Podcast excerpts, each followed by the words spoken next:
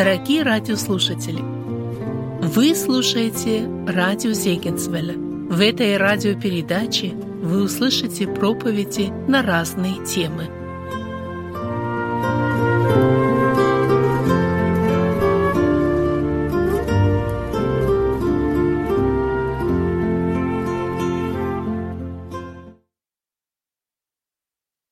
Дорогие друзья, дорогие братья и сестры, все, кто сегодня находится в доме молитвы, мне охота поприветствовать вас следующими словами. Мир вам!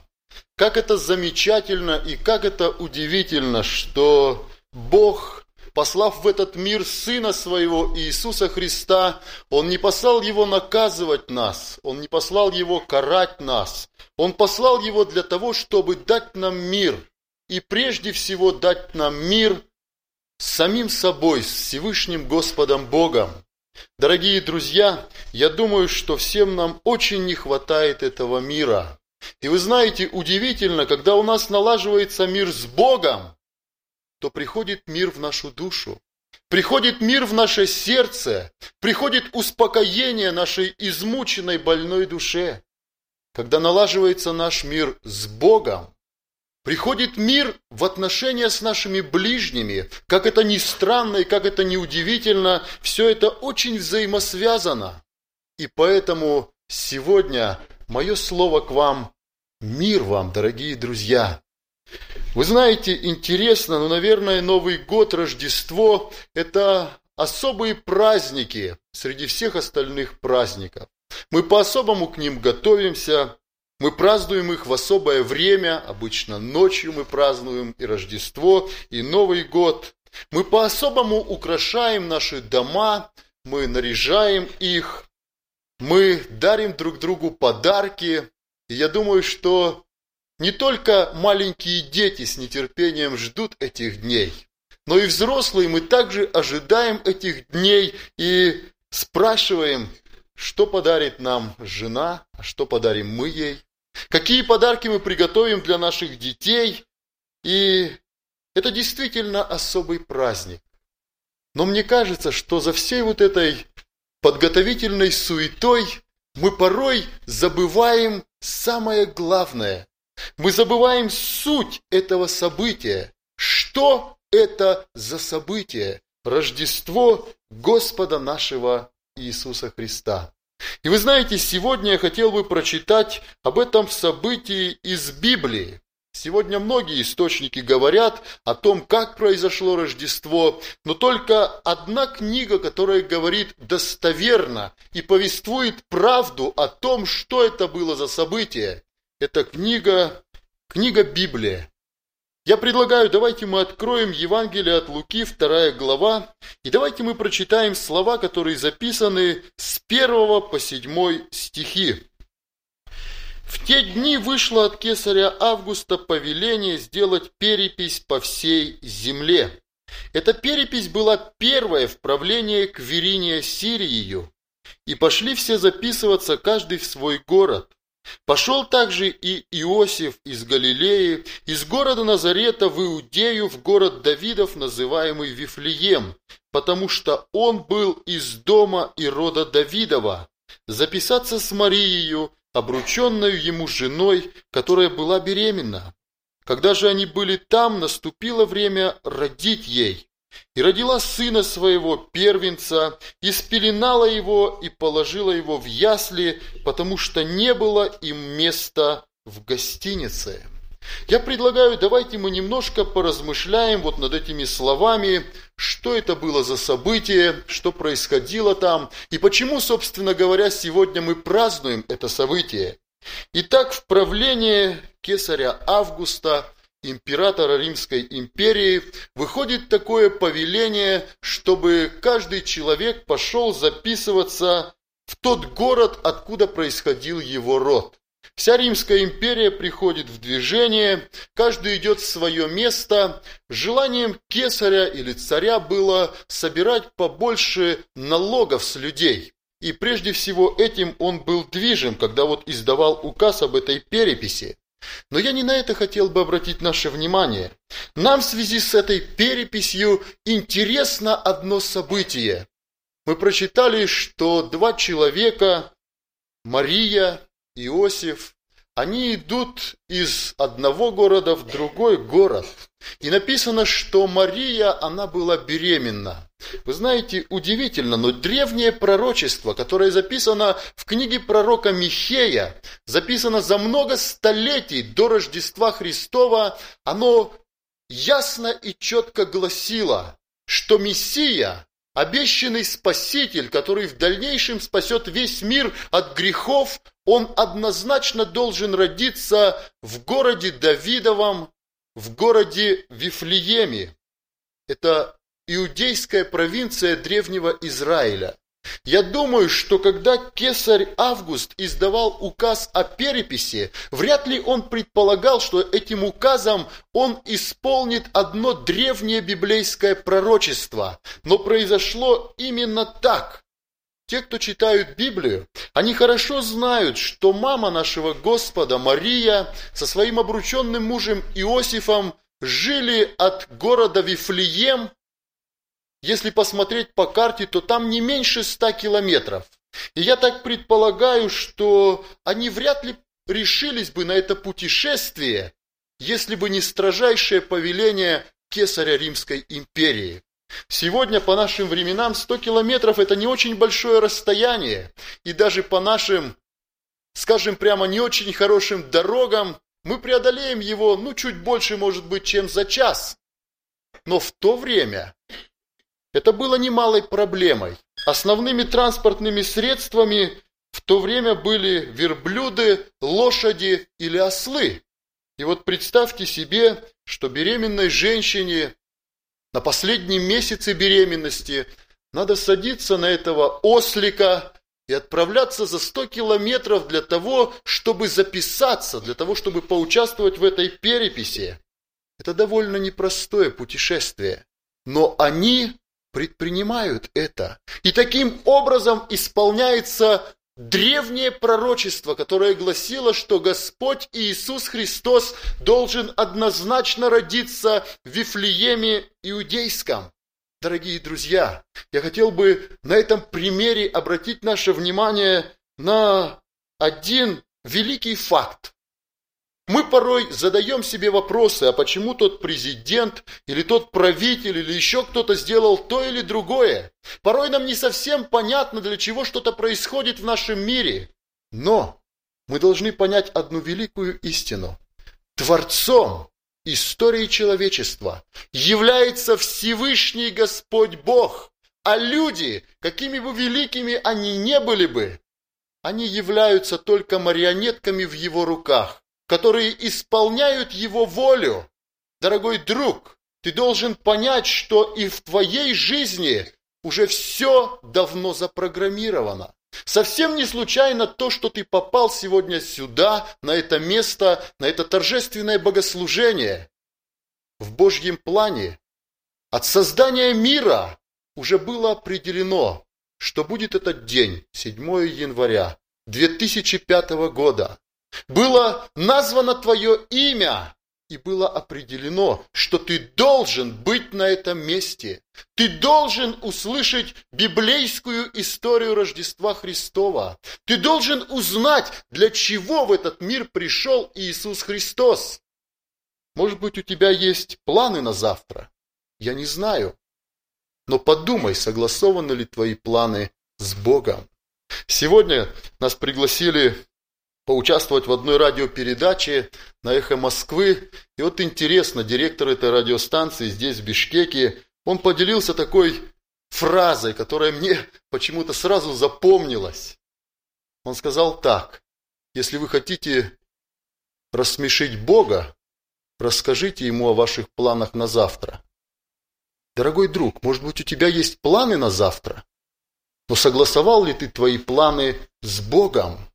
Потому что творцом истории является Бог. Истории целых цивилизаций, истории больших империй и тем более творцом истории твоей жизни. Давайте пойдем дальше. Итак, Мария и Иосиф отправляются в это далекое многодневное путешествие в Вифлеем, в город своего великого предка царя Давида. Как проходило это путешествие? Я думаю, что оно проходило очень сложно. Это было время непосредственно перед родами, и, скорее всего, они двигались очень медленно. Наверняка они часто делали остановки для того, чтобы отдохнуть. И потому неудивительно, когда они пришли в Вифлеем, для них не нашлось никакого более-менее приличного жилья, где они смогли бы остановиться. Потому что из многих мест Израиля люди съехались в Вифлеем для того, чтобы записаться там. И для Марии и Иосифа не нашлось никакого более-менее приличного места, чем загон для скота. Именно здесь должен был родиться Спаситель мира Иисус Христос. Именно здесь пришло время родить Марии своего первенца, спеленав, положить его в эти ясли, в кормушку, из которой обычно ел скот. Дорогие друзья, мы прочитали эту историю. Я хотел бы особо заострить наше внимание на следующих словах из седьмого стиха. «Не нашлось им места». Дорогие друзья, удивительно. Спасителю мира не нашлось места. К сожалению, нужно сказать, что не только в те давние времена Иисусу Христу не нашлось места. И сегодня в жизни многих людей нет места для Бога. Нет места для Иисуса Христа. Подумай об этом, дорогой друг. В твоей жизни наверняка есть место для очень многого. В твоей жизни есть место для того, чтобы сидеть часами и разговаривать, может быть, на какие-то пустые темы. В твоей жизни, может быть, есть место ходить в кабак или в ресторан для того, чтобы там прожигать свое время и деньги. В твоей жизни наверняка есть место для того, чтобы часами лежать или сидеть под телевизором. Но ответь сам себе на вопрос, а есть ли в твоей жизни место для Господа Иисуса Христа? Это очень важный вопрос. Давайте мы поразмышляем, а куда бы могли обратиться Мария и Иосиф, где бы им ну, предоставили более-менее приличное место для того, чтобы там Мария могла родить Господа нашего Иисуса Христа. И первое место, на которое я хотел бы обратить наше внимание, в котором Иисус Христос мог бы родиться, это могла быть синагога. Для тех, кто мало знаком с Библией, я хотел бы обратить внимание наше и объяснить значение слова «синагога». Само слово дословно переводится как «собрание». То есть синагоги это были здания, чем-то похожие на наш дом молитвы, в которых собирались люди, истинные поклонники Бога, и в этих местах на протяжении столетий, не меньше 600 лет, еврейский народ разбирали тексты из Библии, которые говорили о приходе Мессии Иисуса Христа. Я не знаю, сколько было синагог в Вифлееме, но недалеко от Вифлеема был город Иерусалим. И в Иерусалиме было не меньше 400 синагог. В Вифлееме, я думаю, их было тоже много. Может быть, нужно было сюда прийти Марии и Иосифу, объяснить ситуацию и попроситься на ночлег, попросить для себя ну, какого-то места, где они могли бы быть в это время.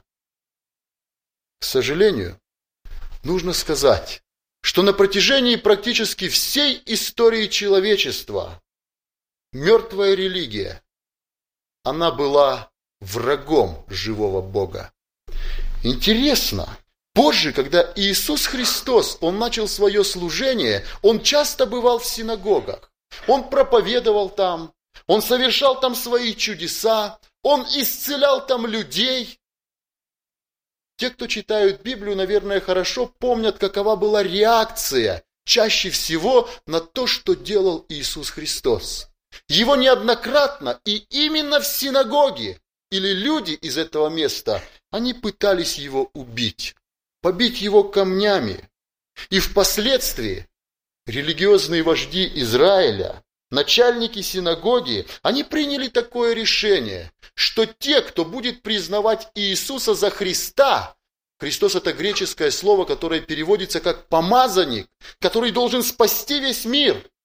Тех, кто будет признавать Иисуса за Христа, что их нужно отлучать от синагог. Дорогой друг, я хотел бы задать тебе один вопрос. Есть ли в твоей религии место для Иисуса? Мы прочитали, что Иисусу не нашлось места в Вифлееме. Есть ли в твоей религии место для Иисуса? Не для красивых религиозных обрядов, древних традиций, как бы хороши они не были, заученных молитв и еще многого чего. Есть ли в твоей религии место для Иисуса?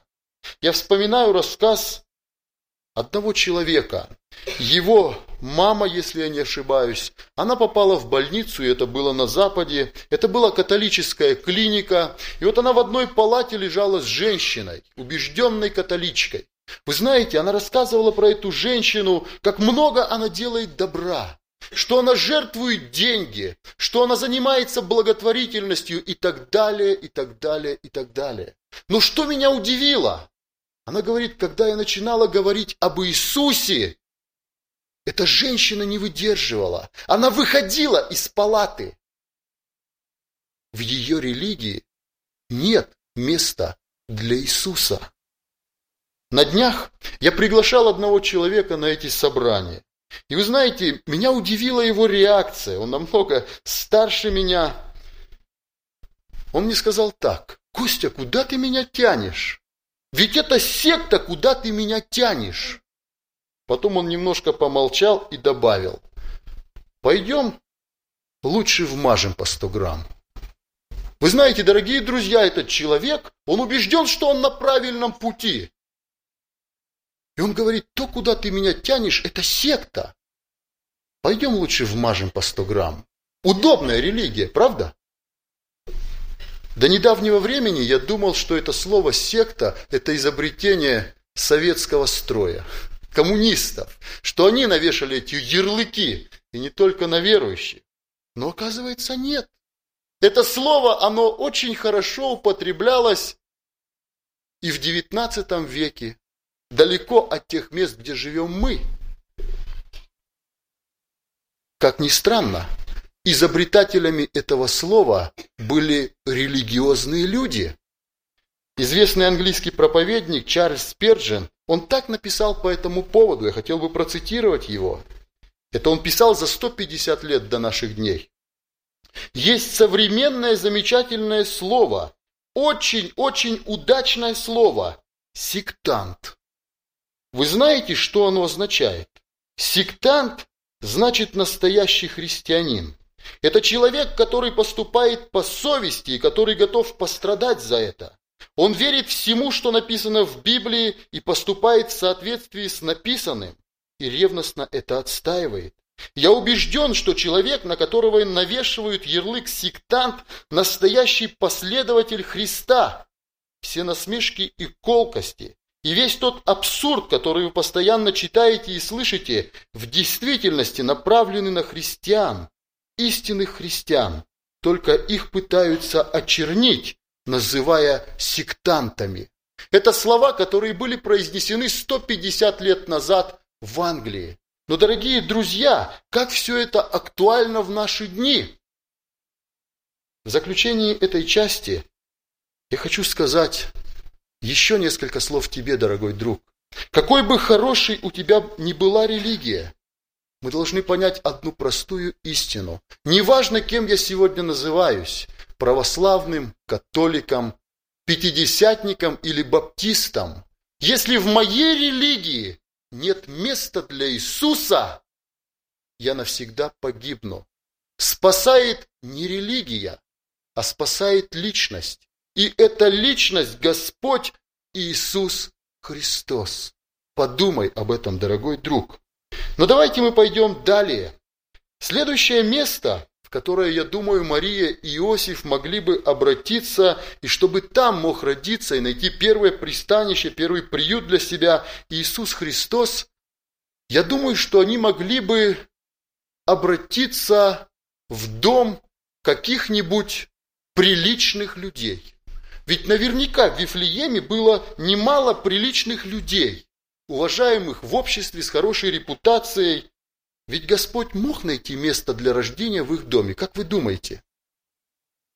Вообще, кто такие приличные люди? Для себя я охарактеризовал их следующим образом. В наше время приличным человеком считает себя тот, который не злоупотребляет алкоголем, который не совершает таких явных преступлений, как воровство или убийство, он имеет более-менее хорошую работу, и вот такой человек, он уже считается приличным, правда? Я хотел бы задать вновь, дорогой друг, вопрос тебе. Может быть, ты именно такой приличный человек? Есть ли в твоей жизни место для Иисуса? Мне много раз приходилось иметь дело в своей жизни с приличными людьми. И у приличных людей, когда с ними говоришь о покаянии, обычно один и тот же вопрос. Они удивленно смотрят на тебя и говорят, а я не грешен, я никого не убил, я не украл, и обычно этим все ограничивается, и потому я не грешен, мне не в чем каяться. Проблемой приличных людей является то, что они не видят себя грешниками. И потому Иисусу нет места в их жизни. Я вспоминаю одну беседу. Это приличная семья в полном смысле этого слова. У них очень хорошая, высокооплачиваемая работа. И мы сидели с ними за столом, беседовали о Боге. Когда зашла речь об Иисусе, вы знаете, они как-то очень технично смогли перевести нашу беседу в другое русло. Но позже, когда мы вспомнили одного их родственника, который много пьет, тут они сразу вспомнили Иисуса. И они сказали следующее. А вот тут надо постараться. Вот этого человека, его надо привести к Иисусу. То есть мне Иисус не нужен у меня и так все хорошо. А вот он, и мы показываем обычно пальцем на кого-то, а вот ему надо покаяться. Во времена Иисуса Христа вот такими приличными людьми были фарисеи. Вы знаете, в их жизни все было хорошо и благополучно. Они выглядели очень респектабельно и даже религиозно. К ним обращались за советом. Им говорили «учитель». И народ уважал их. Но когда перед ними со всей остротой встал вопрос, принять им Иисуса или отвергнуть Его, в их жизни не нашлось места для Иисуса. Они отвергли Христа. Им был не нужен Иисус Христос. Они и без Него были вполне приличные люди. А вот те, кого они так презирали, ненавидели, это мытари, это блудницы. Это люди, которые, жизнь которых была наполнена грехами. Вот интересно, они смогли принять Христа. Они смогли последовать за Иисусом Христом. И впоследствии Господь вот этим приличным людям сказал следующие слова. «Истинно говорю вам, что мытари и блудницы вперед вас идут в Царство Божие». Дорогой друг, может быть, ты считаешь себя приличным человеком. Может быть, ты хорошо знаком с правилами этикета и стараешься жить по этим правилам. Ты никому не грубишь, ты никого не оскорбляешь, ты везде правильный человек. Может быть, ты хороший семьянин, и нет в твоей жизни вот таких явных грехов и пороков.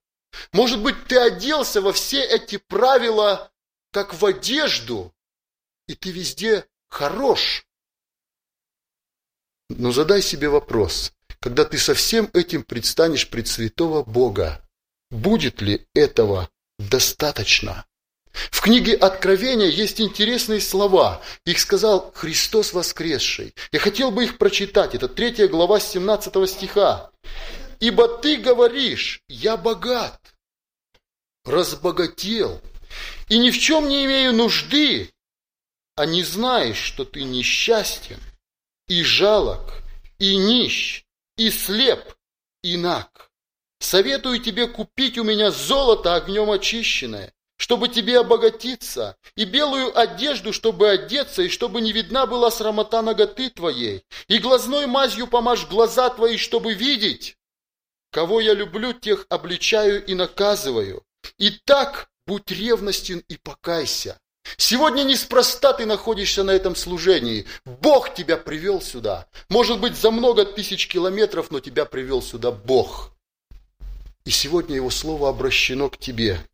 Если ты думаешь, что оставляя все так, как есть, будучи просто приличным человеком, ты сможешь попасть на небо, ты очень сильно ошибаешься. Это все равно, что думать, что я смогу, зацепившись за крыло самолета, перелететь за много тысяч километров. Ничего не получится из этого, дорогой друг.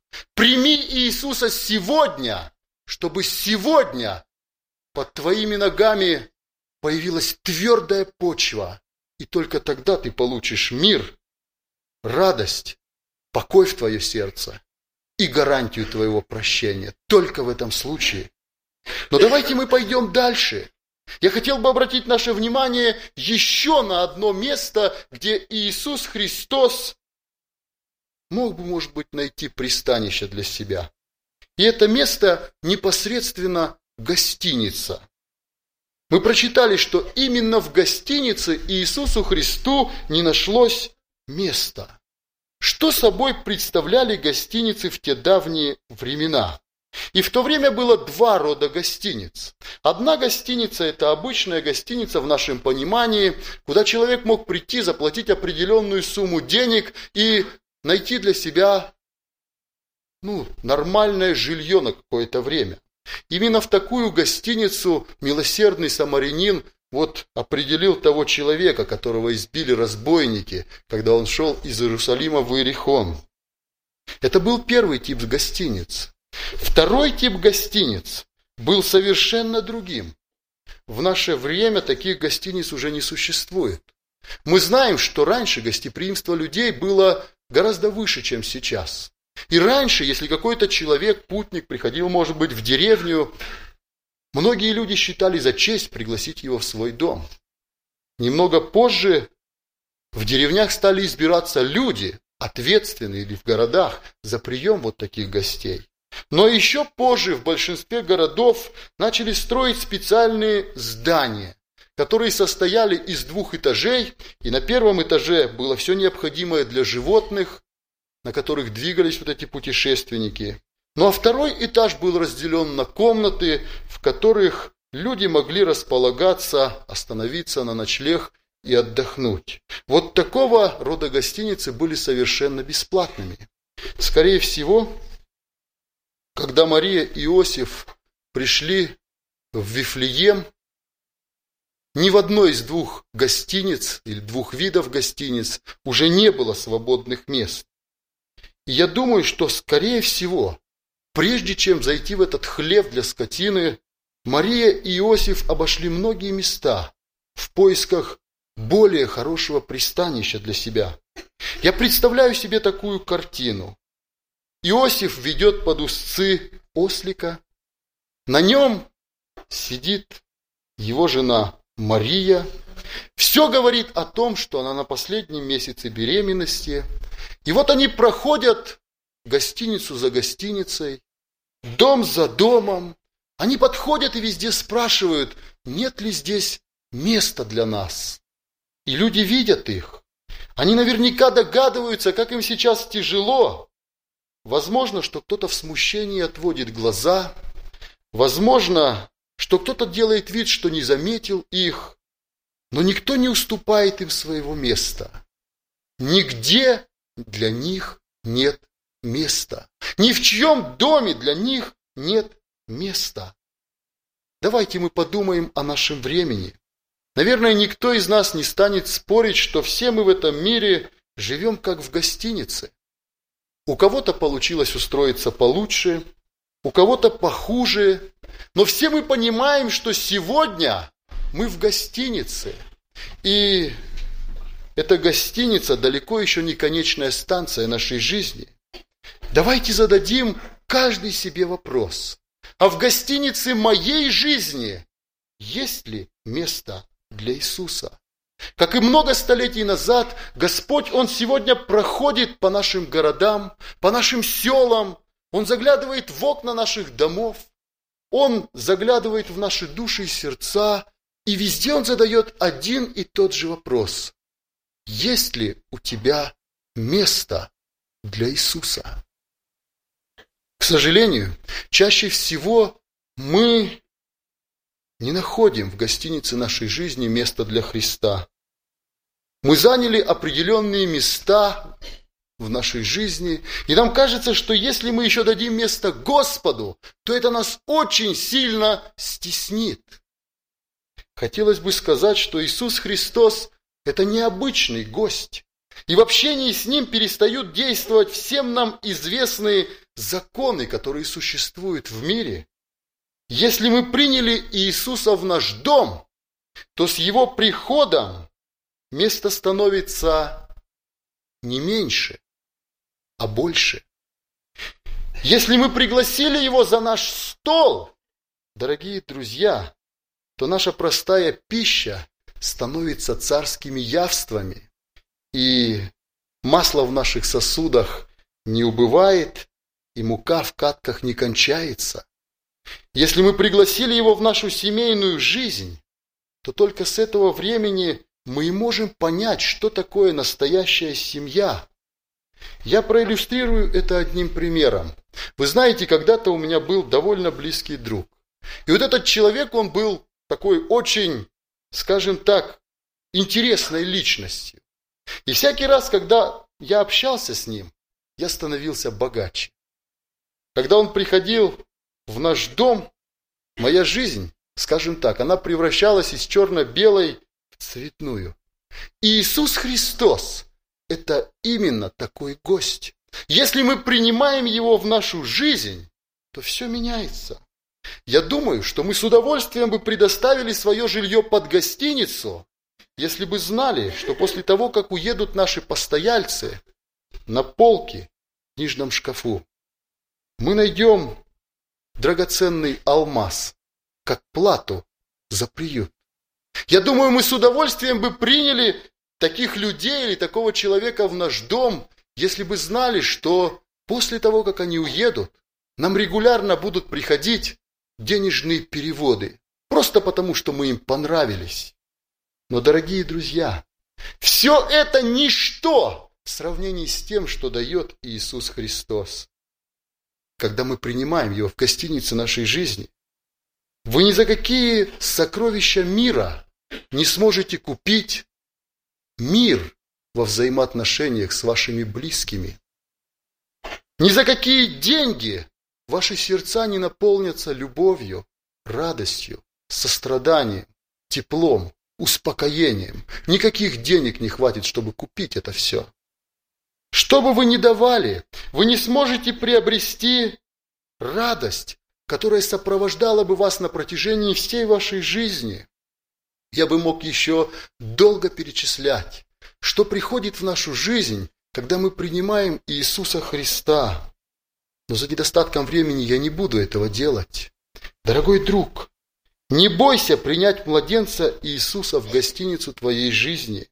Как только ты это сделаешь, Он забронирует для тебя обитель в чертогах своего небесного Отца.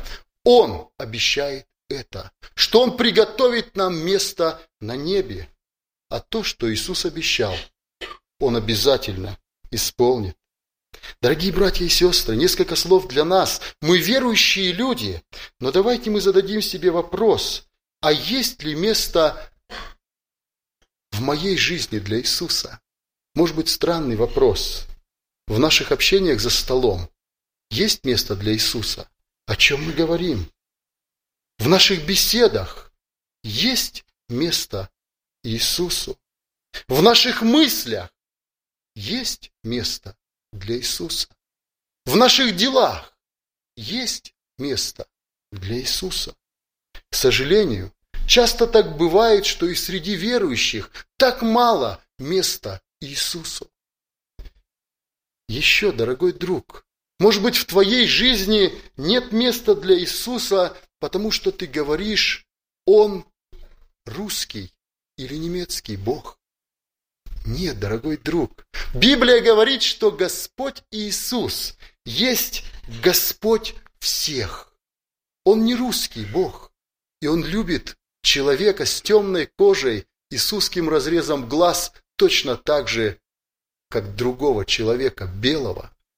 Иисус любит тебя. Есть ли в твоей жизни место для Иисуса? Часто мы не готовы впустить Иисуса в нашу жизнь.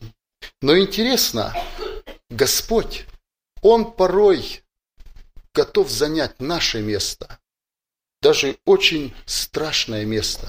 Вы знаете, кто первым понял, что Иисус готов занять его место? Это был человек по имени Варава. Те, кто читают Библию, они хорошо знают, что это был за человек и чем он отличился. Это был разбойник и убийца.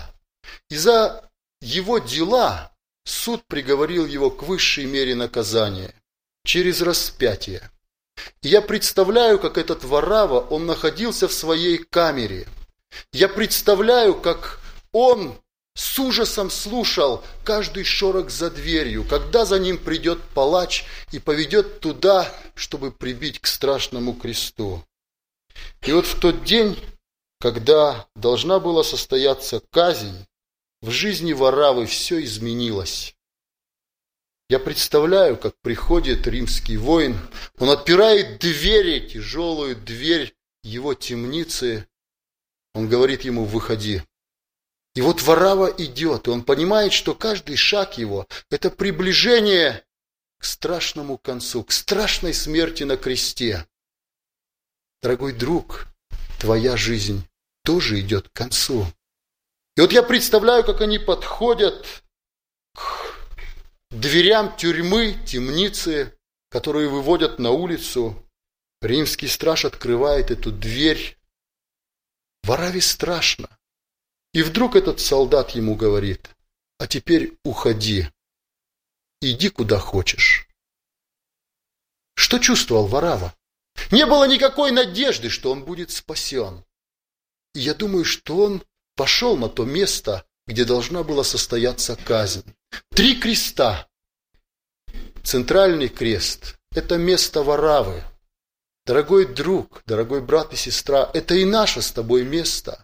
И вот Варава смотрит, что к этому кресту подводят какого-то изможденного, избитого человека. Рядом стоят, плачут женщины. Одна из них Мария, его мать. И вот этого человека безжалостно привязывают к кресту, затем пробивают руки и ноги, поднимают этот крест. И он страшно умирает. И Варава задает вопрос, кто он? Почему он там, а не я? И ответ один. Потому что Иисус любит Вараву.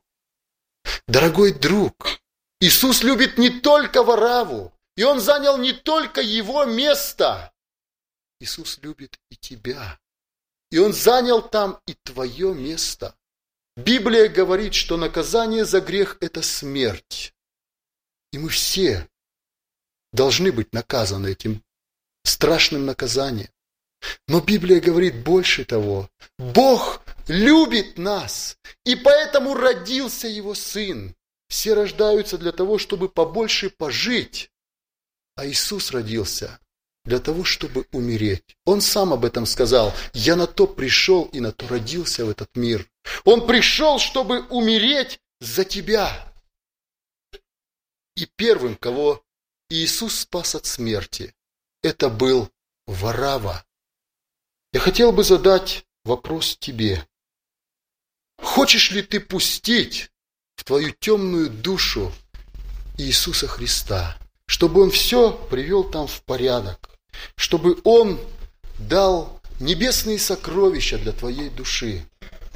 Если да, то сейчас мы дадим тебе возможность и время принять Иисуса Христа.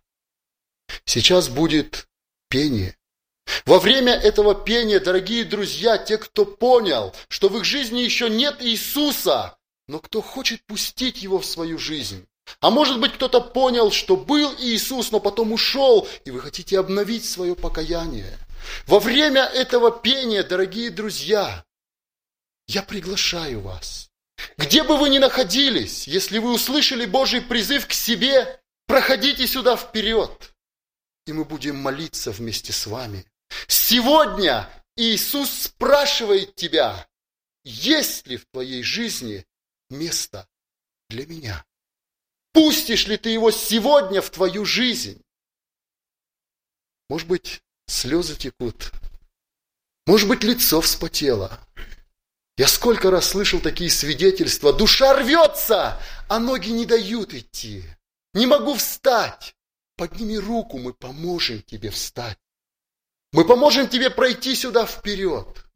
Но сегодня Дай место Иисусу в твоей жизни. Прими его сегодня. Он любит тебя, и он зовет тебя. Иисус ждет твой ответ. Бог да благословит тебя принять это важное решение. Аминь.